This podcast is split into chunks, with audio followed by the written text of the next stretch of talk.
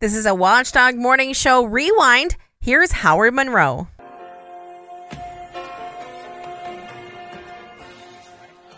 are the best. You all know my seven-year-old grandson. I call him my best buddy, my little buddy, and and I get excited when new things happen in his life. He went back to school for his second grade uh, this past week. It was really kind of neat and exciting. He was all revved up for it. Uh, his mama uh, takes, as she has done every year since he's been going to school, uh, a picture on the front stoop with a little blackboard that has his name and his teachers and all that kind of stuff on that blackboard. And uh, every year, it's what does he want to be when he grows up? Every year, it's different. This year, he wants to be a geologist and a ninja. I don't know. Uh, but uh, uh, so she takes that picture every year. The school sent out pictures of the first year, uh, first day of school. Uh, my wife and I picked him up. Grandma and Granddad took him to the playground after the first day of school. I took pictures of the playground, and of course, we all post them online. Right? I mean, that's the fun thing. Well, listen, we love our kids. We love our grandkids. We want you all to know that. Then I came across an article by uh, Laurel Cook, who is a uh, social marketing and public policy researcher at WVU, who says maybe we should think twice about this. I wanted to learn more about that, so I invited her to come join us this morning. Good morning. Welcome to the show.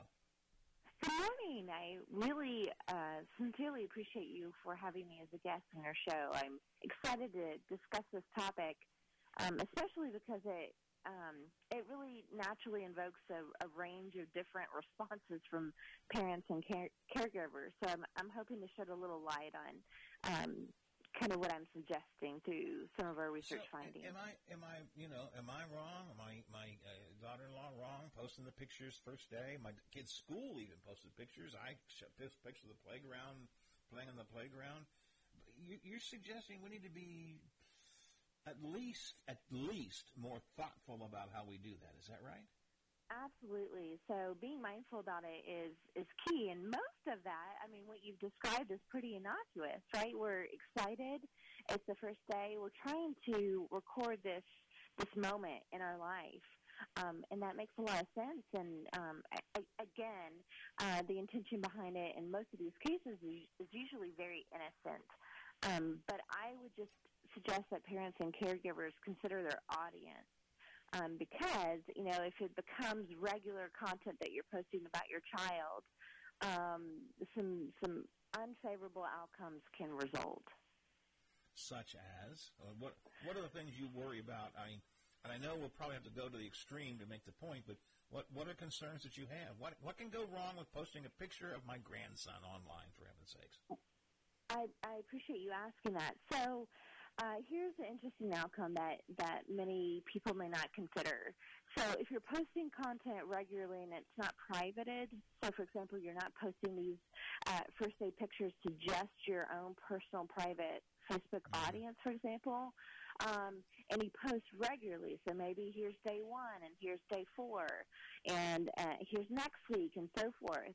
Um, what you may not be aware of is maybe at the very baseline, other people online are forming what's called a, parasocial relationship with your child. So you're not aware of you know these strangers on the internet who who regularly digest this content about your child but they do so regularly and they feel like they know your child. And so this relationship, known as a parasocial relationship, is formed. Um, and imagine what kind of outcomes can lead from that. Um, you know, you, we've seen cases where um, Uh, it's led to you know the very extreme where children are kidnapped or uh, or taken or uh, or maybe something a little less dangerous where these strangers on on the internet will will try to actively find where these children are physically located and try to you know um meet them at Kroger or you know try to have some sort of real life exchange. And that can be very startling of course, and, uh, and and quite scary for the child and and the parent or caregiver. Um, and it's all because you know these strangers feel like they really know know your child, um, and so you can see how something very innocent can lead to something that um, can put your child at risk. It it sounds like a lifetime movie, but I guess these things really do happen. They do, and you know there are even worse examples um, two of the extremes I've uh, I've studied in my research come from parents and caregivers who tried to become like mommy influencers or daddy influencers or family household influencers. And so they're paid through um, partnerships with a variety of brands to post content. Uh, and much of that content includes their children, of course, um, using and interacting with uh, a service or product. And um, now we are seeing, you know, this tie to uh, content online that includes a child tied to actual money. And so we're seeing the behavior of these mommy and parent influencers becoming more and more egregious. Uh, for example, I saw one case where um, a, a mother was posting um, not just static images of her two daughters, um, but video uh, content of her daughters too, and much of the content included trying on outfits. Um, and mm-hmm. it wasn't just you know normal outfit. It, normal outfits. It included um, um, swimwear and more risque um, uh, clothing. Um, there, she was posing them, and you know what I would suggest would be very you know sexual poses, and you know it just it, it just became more and more uh, alarming uh, to see how um, the post kind of degraded and became far less innocent and far more stylized in a very specific way to garner more purchases of these strangers buying, uh, you know, photos of your photos and videos of your kids. We've seen other cases where you know just so much content. Um, you know, uh, parents are posting pictures of their children in bathtubs or or in swimwear or um, digitally altered in such a way to enhance, uh, enhance, um, like a, a female child's body. Um, and you know that's why I suggest in my article that so much uh, content from um, pedophiles or someone someone that might use that content for nefarious purposes, it, it, it comes for free from um, parents and caregivers who who post this stuff online. You know, I, I, I wrestle with this ever since reading your article and talking to you a little bit because I love to share pictures of my grandson. You know, I mean, the audience know. I mean, I just, uh, in fact, even he sometimes gets upset. He says, "Granddaddy, why do you have to tell everybody about me all the time?" So, you know, um, it's, it, it's, I don't know. It is something in me that says, "I want you all to see what this beautiful grandchild I have is." That's, but I hear the things you're saying, and probably not a story. Not a week goes by there isn't a story about some kind of issue of uh, pedophiles or adults stalking kids or uh, kids being taken for sex trafficking. It's a horrible thing to say, but we have that in this region. Um, and even as I understand it, uh, sometimes child porn, they just look for a, uh, you know, they look for a sort of a template online exactly. and they can take, mm-hmm. take that and use it uh, on, on child porn sites. So I wrestle with this because I want to share. I want to share but I hear the concerns you're raising. Well, and it's not just that. We we now have data from uh, adults, you know, who were formerly sharented about. So these are um, people above the age of 18 that can now share their side of the story about what life was like constantly being um, photographed or, or videoed and all that content being put online. And most of their responses are very unfavorable. Um, in many cases, this is where we're discovering that consent was not really given or it was pressured. Uh, and so, yeah, you know, even if the content was totally innocent, you know, you're just showing your child learning the ABCs, um, you know, such regular, frequent, and, and non-consensual posts um, could be very uh, harmful to the child, not just because you're disclosing maybe some personal information about the child, but um, because that content was not um, provided with their consent. So that's that's another element I make, or another point I make in my article about. You know, it, it's so tempting. You know, they're so cute, and we love yeah. these kids and it's natural. We we we have bragging rights. You know, you as a grandfather have serious bragging rights. You've earned that um, and it's quite natural. But I, you know, again, not, that's that's not in any way, shape, or form wrong. Um, I would just encourage encourage parents to number one consider their audience. So I would suggest keeping that more private. Um, so um, some platforms like Instagram or Twitter, even TikTok, if your accounts are not private, then any stranger can see that content. So maybe consider that first um, in in addition to considering whether or not your child is is consenting, you know, if they're able to. You know, back in the old days, I'm old enough to remember the old days. I don't know that you are. Uh, back in the old days, we just carried pictures of our kids in the wallet, right? and, and you go to a party and say, "Hey, have you seen my son? Or seen my grandson?" Or the new, and, and we would just sort of you know, pass the pictures around uh, person to person. But we're now in the age of mass social postings and you know you say TikTok and, and Twitter and, and and Facebook and all of those things. And we have become an unbelievably uh, maybe inappropriately but certainly unbelievably sharing society. It's what we do. I mean look and my audience will tell you they get tired of you know I post pictures of my food every day. I mean I'm one of those kind of guys. We just we just share share share share. Here we are. Maybe we should ra- just ratchet that back a bit in general. Yeah, I would totally agree because, you know, what I'm trying to really highlight is it's not just parents now. Uh, you've got the content that you might post about your, your sweet grandchild, but maybe his his school is also doing that, or his service providers, like his his um, uh, medical provider, might be posting images. And I say that because most you know service providers will presumably ask for consent. Um, you know, they'll have you sign a, a form that says it's okay for us to use images in promotional uh, endeavors, and most parents don't realize what they're signing. Um, but again, even that is indirect uh, sharing, and um, and, and you're right. This environment of oversharing has kind of led to this preponderance of information about these these kiddos online.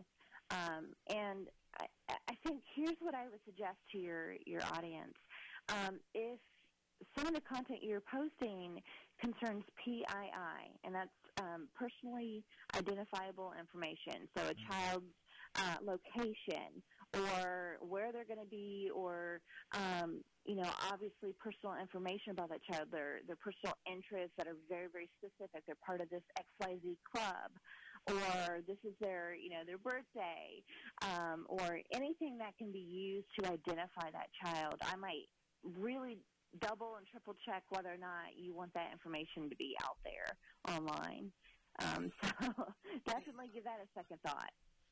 I remember a number of years ago, a federal prosecutor here in town uh, did a presentation which I watched on on how people can steal your identity and the little mm-hmm. things that can help them to if they choose to, if they're interested, if they want to focus on you, uh, by showing pictures of what time your kids come to sc- go to school and come from school, it gives them a sense of, of what their daily schedule is like. And the more, the more, I mean, if people really want to find this stuff out, uh, they build identity theft around little tidbits of data, you know, little bits of data that they can add together, and the next thing you know, they've built uh, identity theft. Or, again, even worse if it's someone who's a pedophile or what have you. But I remember watching that presentation from the federal attorney and thinking, I didn't realize how how easy it can be to figure this stuff out. If you, you know, I used to think identity theft, you had to steal my wallet. Then I began to realize, no, that that isn't that isn't the case. So, um, and there's so, you know, I, I, I don't want I don't want to criticize my daughter-in-law. I, I, every year she takes she has a little blackboard and it has my grandson's name and I'm in such and such a grade and my teachers are such and such. And I'm thinking maybe we do put too much information out there, you know? Somebody takes right, one look at that and gets gets all kinds of information about that kid. Exactly. And is that is that privated? You know, is it to um, that person's um, personal private Facebook network? Uh, or is it to the general internet online where any Joe Schmo online can can find that out? And so the answer to that question really um, really directs someone as to whether or not that content is appropriate. And and you're right. You cleverly picked up on the fact that you know now we're not just picking up demographic information about kiddos. Now we have psychographic, like their interests, their personality, and we have behavioral data too. Um, and sometimes, you know, the next evolution of my research is showing that this this other data, the behavioral data, the psychographic data, is getting uh, being used by companies now to persuade kids to make purchase decisions. So, you know, all this data isn't just being used by individuals now, it's being used against children and in a way to get them to, to use their parents' credit card to make um, unauthorized purchases or, or, or to, to, to tell a company what their personal interests are or, you know, to, to give away information that uh, a parent otherwise wouldn't have wanted to be known you talk about something. I don't have a minute or two left, but I wanted to ask you about this. You talk about something in the piece you wrote about dark design. What is that? Uh, that's a really scary um, conceptualization of what I just described. So it's it's this design that's created with the intention of persuading behavior. So if I want you to, to do something, if I want you to opt in versus opt out, I might use elements of dark design to influence your behavior. Um, and, and as you can imagine, it's especially effective for children, for minors. All right, uh, listen. I appreciate your information. I'd love to talk some more. I'm running out of time, um, but it's it's um, yeah, it's it's scary stuff, and I and uh, nobody wants to hear this because we all want to just share everything we can about our little kids that we love, and yet uh, you know there's and the first time a problem arises, we'll stop and say, "Damn, I wish I had paid more attention." So. Um, I would leave your audience with this: keep keep that content as private and to as small of a network as possible. It's a good point, and I think most of us, many people, don't bother to stop to think about how their various privacy settings are set for their Facebook and social media pages, and uh, we just post them up there. and Now, I'm a, I'm a public figure. I keep everything public because I, it, that's by design. But I think maybe people need to start double checking their privacy settings and saying, where do I want this information to be seen? Um, I agree. You know, I agree. You, if if you're careful about the friends, your Facebook friends, and you have a list that you are believe in, then just share that with friends. But if you share with the general public, yeah, you, you, you use an analogy in the article here. Um, I forget exactly how you phrased it, but you know, if we saw a guy hanging out across the street staring in our kid's bedroom window, we'd say, "Ooh, that's bad," right? Yeah, I but mean, imagine some, how quickly in some we, ways we this would is the react. same. Yeah, exactly. We would be up in arms, and rightfully so. So again, that's that's a I think a helpful um, analogy to keep even me in check. You know, I I want to make sure that no creepy um, weirdo is uh, uh, you know poking their head in my in my child's window. Dr. Cook, I appreciate your time this morning. Really good stuff. Um, again, people got to stop and think. We don't like to stop and think, and that's you know that's that's sad, but we need need to. Um, and uh, there are ways to still share, but share safely. So people need to stop, think, consider. We're in that time of year right now where everybody's putting those back to school pictures up. Uh, stop and think. How much do you want to share, and how much do you just want to keep private? I appreciate your time this morning, though. Thank you very much.